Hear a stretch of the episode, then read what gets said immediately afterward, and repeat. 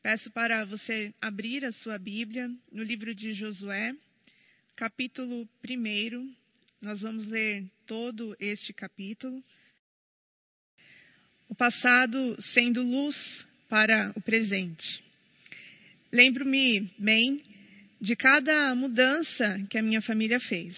Mudança de casa, de bairro, eram novos ares, uma nova casa, novas pessoas, um novo trajeto para a escola, um novo trajeto para o trabalho, novas oportunidades.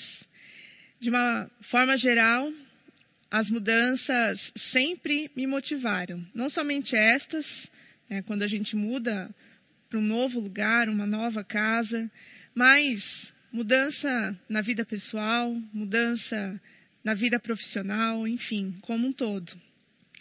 Há um texto de Rubem Alves, que tem por título A Coragem de Mudar. É um texto que fala, que está voltado para as vocações dos jovens, fala também sobre a angústia gerada nos pais com relação às escolhas que os filhos fazem neste período de decidir qual faculdade irá fazer, qual será a sua profissão. E esse texto ele tem uma frase que eu achei bastante interessante e que cabe também no contexto que nós estamos vivendo. Esta frase diz o seguinte: uma coisa boa dos tempos que estamos vivendo, a despeito de todas as confusões, é que as pessoas descobriram que é possível mudar a direção do voo. Nada as obriga a voar sempre na mesma direção. Mas nem tudo são flores, como se costuma dizer. Ao falarmos em mudança, nós precisamos também falar sobre desconstrução, sobre renovação, enfim. Existem algumas outras coisas que acompanham as mudanças e que muitas vezes geram, causam algum tipo de sofrimento, alguma dor, algum desgaste. As mudanças, elas exigem de cada um de nós muita energia, esforço, tempo e determinação. Porque se não houver determinação, esta mudança não acontece de fato. Mas elas são muito necessárias para que haja renovo, para que haja crescimento, principalmente. Eu faço agora um convite a você. Tente traçar uma linha imaginária dos momentos que exigiram de você mudança. Mudança na sua vida pessoal ou na vida profissional, enfim. Tente traçar esta linha imaginária pensando nas principais mudanças que já aconteceram na sua vida. Quais foram estas principais mudanças? Agora, quais foram as principais mudanças que aconteceram na sua vida neste período que nós estamos passando, nestes últimos 6 meses? O que você precisou mudar repentinamente na sua vida? E acho que nós não precisamos de muito tempo para conseguir pensar em tudo isso. E com certeza todos nós, eu e você, teríamos muito o que contar sobre as nossas experiências que envolveram mudanças nesses últimos 6 meses.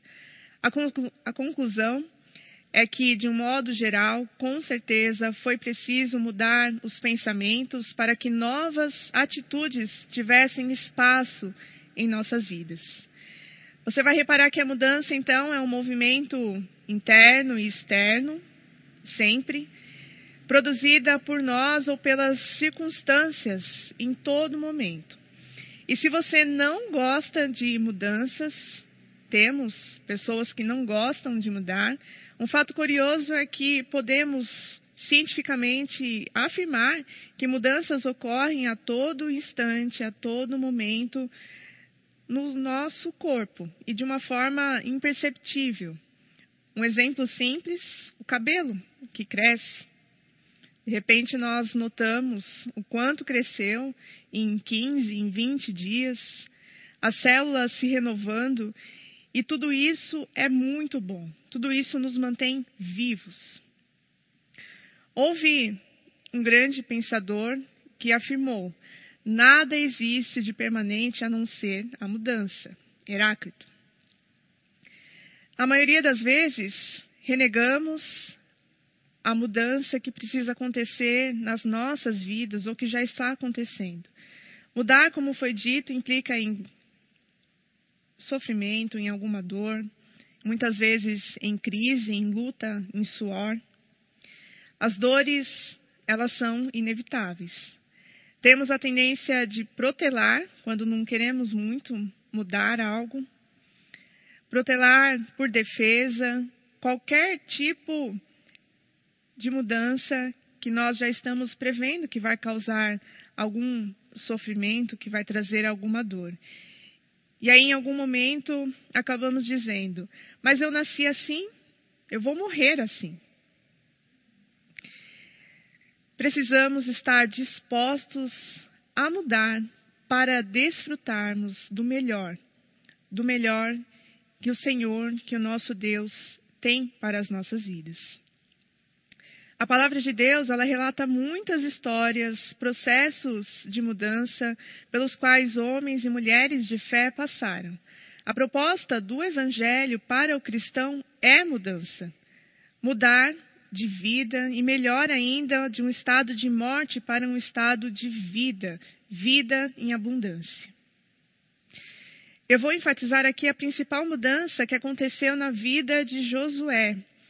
A mudança da condição de auxiliador, de servidor, para ser aquele que promove algo, que tem a iniciativa, que lidera. A transição histórica do trecho em questão fala da época específica entre a peregrinação pelo deserto e a tomada da terra da promessa. O texto inicia apresentando, então, uma situação que mostra ali uma grande crise. A morte, nós sabemos, ela pode pôr fim a grandes épocas e também a grandes pessoas levantadas por Deus.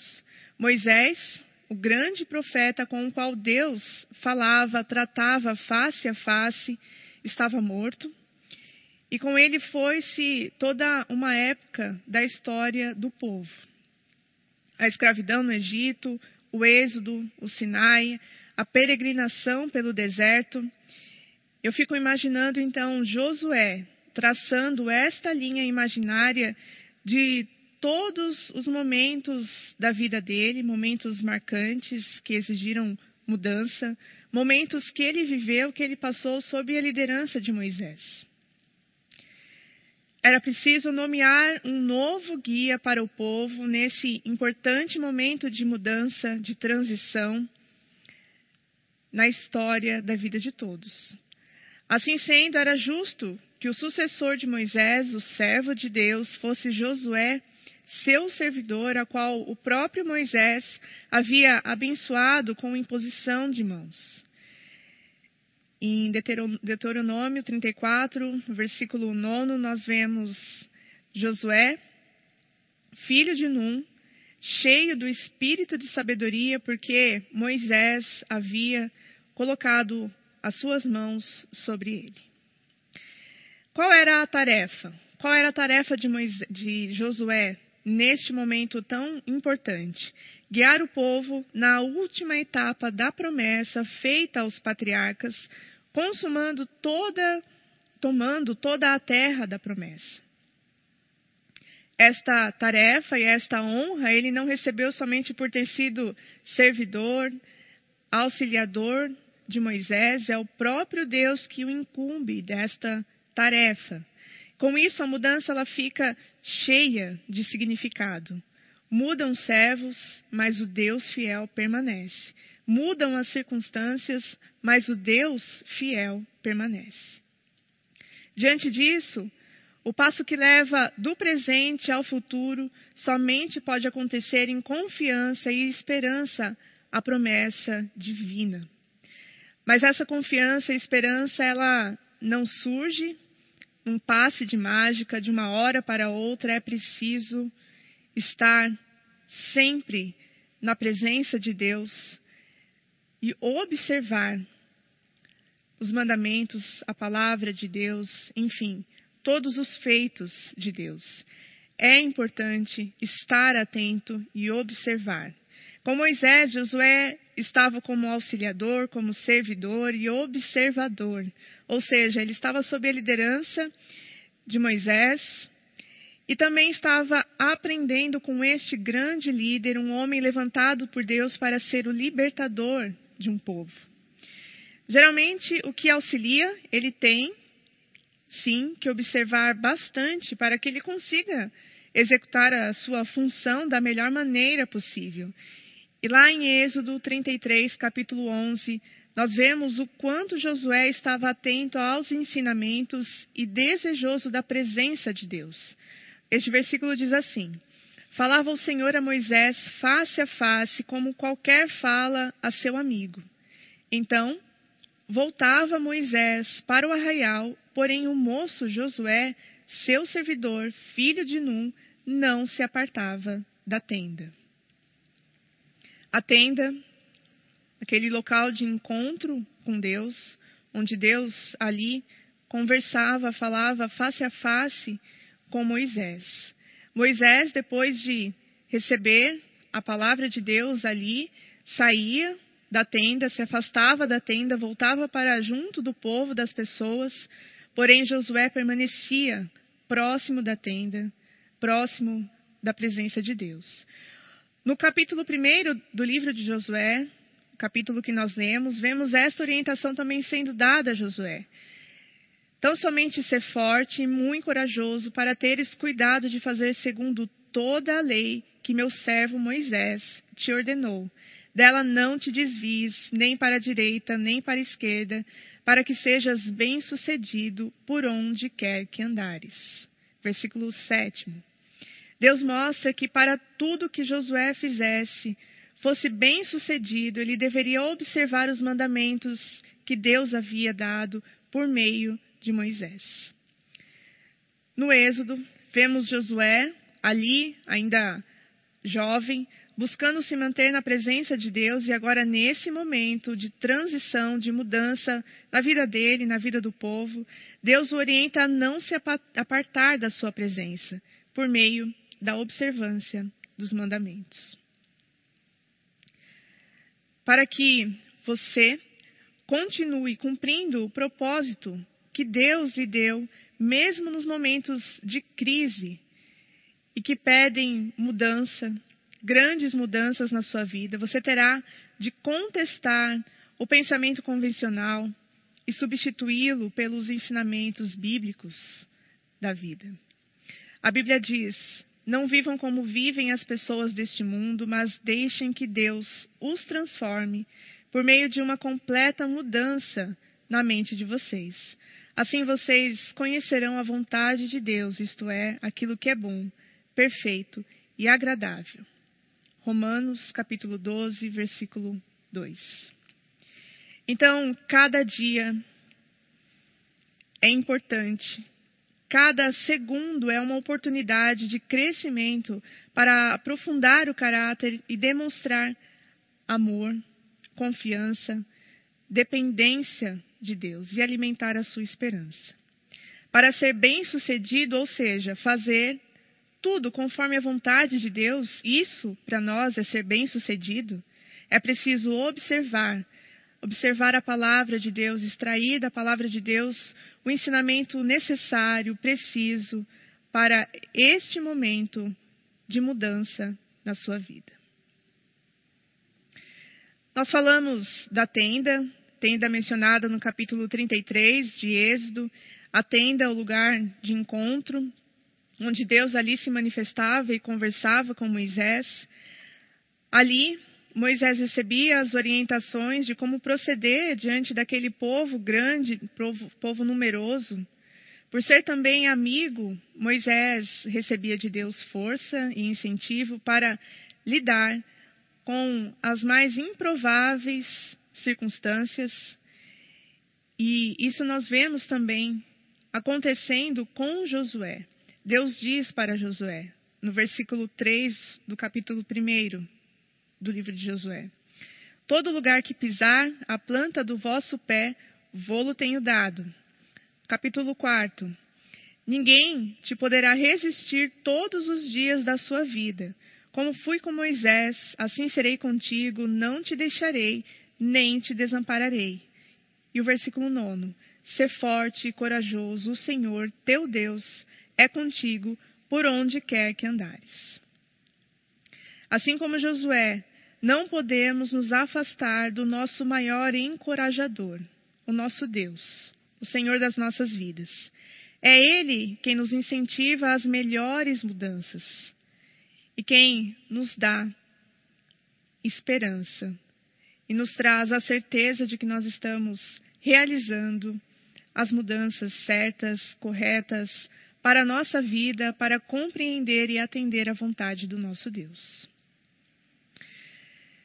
Compreendendo tudo isso, né, a forma como Moisés aprendia, ou melhor, como Josué aprendia com Moisés, com os ensinamentos deixados por Deus, a forma como ele não se afastava da presença de Deus, chegou o momento de agir. Quando a mudança foi solicitada por Deus a Josué, a mudança ali era atravessar o Jordão, ele se mostrou disposto a agir e a conquistar todas as promessas de Deus para a sua vida e para a vida do povo. Lá no final do capítulo, ou melhor, no final do livro de Josué, Josué 24, capítulo, versículo 15, diz: Porém, se vos parece mal servir ao Senhor, escolhei hoje a quem se vais. Se aos deuses, a quem serviram vossos pais que estavam além do Eufrates, ou aos deuses dos amorreus em cuja terra habitais, eu e minha casa serviremos ao Senhor. Notamos o quão determinado Josué, este homem, se mostrou ao tomar uma posição. Não era mais tempo de só observar, era tempo de agir. Eu e minha casa serviremos ao Senhor. Não devemos viver em um eterno estado de observação. Não podemos enxergar o problema, a situação, a crise, sem sequer tentar resolvê-lo, principalmente se tratando de algo que possa impactar a nossa vida e muitas vidas. Você é filha, filho de Deus e recebeu a responsabilidade e o privilégio também de agraciar com a graça que recebeu de Deus a todos, todos que fazem parte da sua vida, pai, mãe, irmãos, esposo, esposa, filhos, amigos, irmãos em Cristo Jesus. Sua vida deve ser então o lugar onde você cultiva a paz, amor, a honra, e isso deve ser apreciado por quem vive com você. Ser aquele que promove, que tem a iniciativa, tendo em vista a quantidade de tarefas que nós temos todos os dias, que nós realizamos, os conflitos que temos que enfrentar e que surgiram nos últimos meses, os problemas que apareceram. Enfim, tendo em vista tudo isso, ser aquele que promove algo, que toma a iniciativa, pode ser em alguns momentos muito difícil. Cada problema, cada assunto, cada fraqueza ou fracasso nosso, ou cada circunstância indesejável, quando vistos pelas lentes da graça do nosso Deus, se torna então uma oportunidade para estendermos misericórdia e bondade, oferecendo amor e vendo o melhor, mesmo quando tudo parece ir mal. Deus ainda hoje procura homens e mulheres que estejam dispostos a fazer algo. Deus não quer que sejamos eficientes de uma hora para outra. Ele nos quer exatamente como nós estamos, como somos, neste exato momento. E você pode estar cheio de dúvidas, pode estar com medo. Deus o quer assim.